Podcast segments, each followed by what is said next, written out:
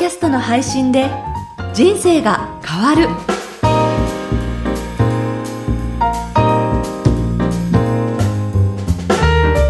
小林まどかです。ポッドキャストの配信で人生が変わる。この番組では自分のポッドキャスト番組を持って配信する人のためにポッドキャストの魅力や具体的な配信方法など毎回一つのテーマに絞ってご紹介していきます。株式会社コエラボ代表取締役岡田正宏さんです。岡田さんよろしくお願いします。よろしくお願いします。えーさて今回のテーマなんですが、集客メディアとコミュニティメディアということなんですが、はい。まずこの集客メディアは何なのか、えコミュニティメディアは何なのかっていうことをご紹介したいと思います。はい。商品やサービスを購入してもらうまでには2段階のステップがあるかなというふうに考えてます。ええまずは知ってもらう。自分のことを知ってもらわないとそもそも購入もしてもらえませんよね。で、それでいきなり買ってもらえるかっていうとやっぱりそうじゃないのでええ、その後信頼してもらうというような、その段階、そういった2段階のステップが必要かなと思います。はい。なので、最初の知ってもらうことに向いているメディアを集客メディア。次に信頼してもらうことに向いているメディアをコミュニティメディアというふうに呼んでいます。はい。では具体的に集客メディアとしてはどういったものがあるかって言いますと、ブログとか SNS、あとは広告なんかも集客メディアになり得るんですね。ええ例えば、ブログだとウェブから検索をして見つけてもらいますう。ん検索するキーワードをやっぱりよく考えて記載することによってブログを見つけてもらいやすくなります。あと SNS は Facebook や Twitter などで友達なのかに拡散してもらうことによってより多くの方に知ってもらいます。広告はウェブ上でリスティング広告という、まあ、お金を払って広告を掲載してもらうっていうことがありますので、はいそれでウェブ検索に表示してもらってお客さんを集める。はい。こういったメディアが集客メディアとなります。はい。となると、今出てこなかったので、ポッドキャストはコミュニティメディアになるということですか？そうなんで。すね。では、コミュニティメディアってどういうものがあるかと言いますと、ポッドキャストであったり、あとはメールマガや、最近では LINE アットとかもこちらに分類されるんですね。はい。ポッドキャストはどういった仕組みかと言いますと、まず登録をしてもらうと、毎回配信するたびに自動的にお知らせが届きますよね。えそうすると、毎回配信するたびに聞いてもらいやすくなります。うんなので、定期的に配信すると、定期的に声を聞いてもらって、うんだんだんだんだんその人に親近感を湧いていただいて、ファンになってもらう。そういったやりとりがしやすいメディアなんですね。ええしかも繰り返し聞けますし、うんえー過去にも遡って聞くことができるのそうで、ですね。よりコミュニケーションを取りやすいメディアになるかなと思います。はい。今まであの、メルマガもそういった役割を果たしてきたかなと思いますね。ええなので、一回登録してもらえば、毎回毎回メールが届いてそれを見てもらえるって。だから似てるような感じしますよね。はいそうですね。うん。最近だと、LINE アットで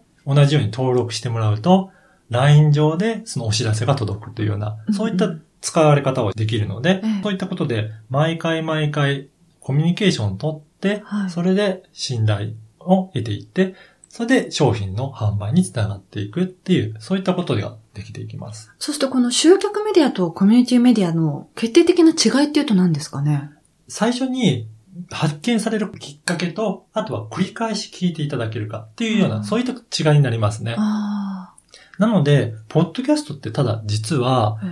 最初のうちはランキングとか上がらないんですけど、うん。人気が出てくると、ランキングが上がって、そうするとより目立ってきますよね。えええそうですね。そうすると実は集客メディアとしての役割も果たすことができるんですあよ。要は広告につながったりとかっていうことですよね。なのであ、ー例えばランキングが上がってビジネスカテゴリーで何位になったっていうと、皆さんやはりランキングとかおすすめのところから選んでいただけますので、うんそうすると全く知らない人からちょっと興味を持って聞いてもらって、そこから自分のファンになっていただくっていうきっかけになるんですよ。あなので配信し続けてランキングが上がっていくことによって、ええそういった集客メディアとしてのメリットも出てくるんですよね。あ。でもそれにはかなりやっぱり上位にはい。行かないとっていうことでは。は、なかなか簡単にはできないですね、そねそこはね。なので最初のうちはやっぱり知ってる人にお知らせして、ええ毎回毎回と登録したものをお届けして、はいっていうことで、まずはコミュニケーションを取っていく手段として、ポッドキャストを考えていただければいいかなと思います。はい。そして、やはりあの、ちょっと何回か前にもお話出ましたが、はい。定期的に、ポッドキャストを配信するっていうことが重要ってことですよね。。そうですすね。やっぱり、一回配信して、それでやめてしまうと、えなかなか、あの、もう忘れてしまいがちなので、ええ定期的に声を聞いていただくことで、覚えてもらって、うんファンになってもらうっていうことが必要かなと思います。そうですね。ちなみに、あの、私がやっている言霊インタビューは、この定期配信ではなく、不定期配信なんですが、はいというのも自分が機材を持ってインタビューをしに行って、自分で編集をして、番組として一人でこう、カンパケというんですが、うんパッケージにしているので、あんまりその、毎週例えば月曜日とか、毎週金曜日とかって決めてしまうと、自分の負担になるのがすごい嫌だったので、最初から不定期にしようと。うんで、自分が準備が整ってできたものから配信するっていうような、少し自分の負担を減らすような意味で不定期配信にしたんですけれど、はい。それでも番組始まってから週に1回は必ず配信しているので、そういう意味ではこの定期的に配信しているっていうことが重要ってことですよね。そうです。ね。一回やって何ヶ月空いて、また配信して空いて、それだとええなかなか聞いてもらう人も、そうですね。定着しないですよね。いつなのかって、はい、わからないので、ええなかなか定着はしないんですけど、はいそういうふうに、まどかさんみたいに、曜日は決めなくても、ある一定期間内に配信し続けるっていうのがすごく大切ですね。はい。うんえーということで今回は集客メディアとコミュニティメディアというテーマで岡田さんにお話ししていただきました。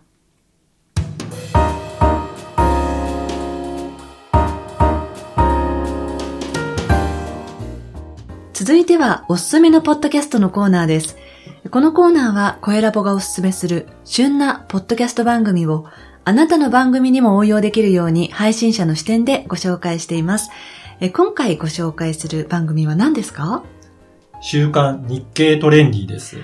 この番組も常にランキング上位ですね。そうですね。この番組は雑誌のええ。日経トレンディっていうのがあるんですが、えはい。それと連動した番組になってるんですよね。どういう形で連動されてるんですか？雑誌の内容を一部ご紹介して、まあ、すべててを紹介することはできないんですけど、そのトピックになるような内容をご紹介してますね。続きは、まあ、雑誌を見てくださいっていうことで雑誌にも誘導されていて、で、詳しく見たい人はそこで詳しい情報を見ることができるということなので、相互に、えー使いながらええ、ポッドキャストもランキングが上がって、雑誌の売り上げも上がるという。ええそういうふうにいろいろ連動させてるっていうところに特徴がありますね。このアイディアもともと、その、こういうふうに連動させようって、した当初がすごいですね。そうですね。ええはい。雑誌だと、その編集者のこういったところを見てもらいたいとかっていうのはなかなか伝えづらいんですが、はい。実際に番組には編集長や編集者の方も出演して、ええこういったところがこういうのがありますよとか、あの、編集の裏話とか、そういったことを聞くとええ、雑誌を読む楽しみもまた出てきますので。です。ね。よくあの、映画とかでディレクターズカットで、はい。監督さんご自身がね、解説したり、この部分はこういう風にカットしようと思ったんだけどとか、副音声で聞けたりするじゃないですか。そねはいそんな感じで、はい。ただの雑誌じゃなくて、ちょっとその、裏の状況を知るっていう意味でも、読者層のこう、ハートをつかむのかもしれないですよね。そうですね。やっぱりそういったことって人は聞いてみると、ええやっぱりそう気になってますので、ねええより雑誌に興味を持くかなと思います。はい。なので、そういったことと考えると、例えばええ、ブログと連動させたりとかメルマガと連動させたりとか、ええ Facebook で告知するっていうような感じで、うんポッドキャストも他のメディアを一緒に使いながら、えー配信していくと、より多くの人に聞いてもらえるので、そういったことであれば、あの、皆さんもできると思いますので。そうですね。はい本当にその、ポッドキャストからたまたまその方を知ってもらって、その方のホームページにたどり着くかもしれないし、はい。逆にそうじゃないところからポッドキャストを知ってもらったりっていう、お互いのその、行き来がされたりすると活性化する感じがしますね。そうですね。リスナーの方にとってみれば、文字でも見れるし、え音声でも聞けるっていうことで、それぞれ自分の使いやすいメディアで情報を受け取ってもらえればいいのえで、え文章で見る方が好きだった人もいますので、ええそういったことで相互に連携取るのがアクセスを増やすポイントかなというふうに思います。はい。えー今回は、週刊日経トレンディをご紹介しました。えポッドキャストの配信で人生が変わるいかがでしたでしょうか？声ラボでは、ポッドキャストに関する質問やご相談を受け付けています。声ラボのホームページにあるお問い合わせからメッセージをお送りください。声ラボ .co.jp koelab.co.jp です。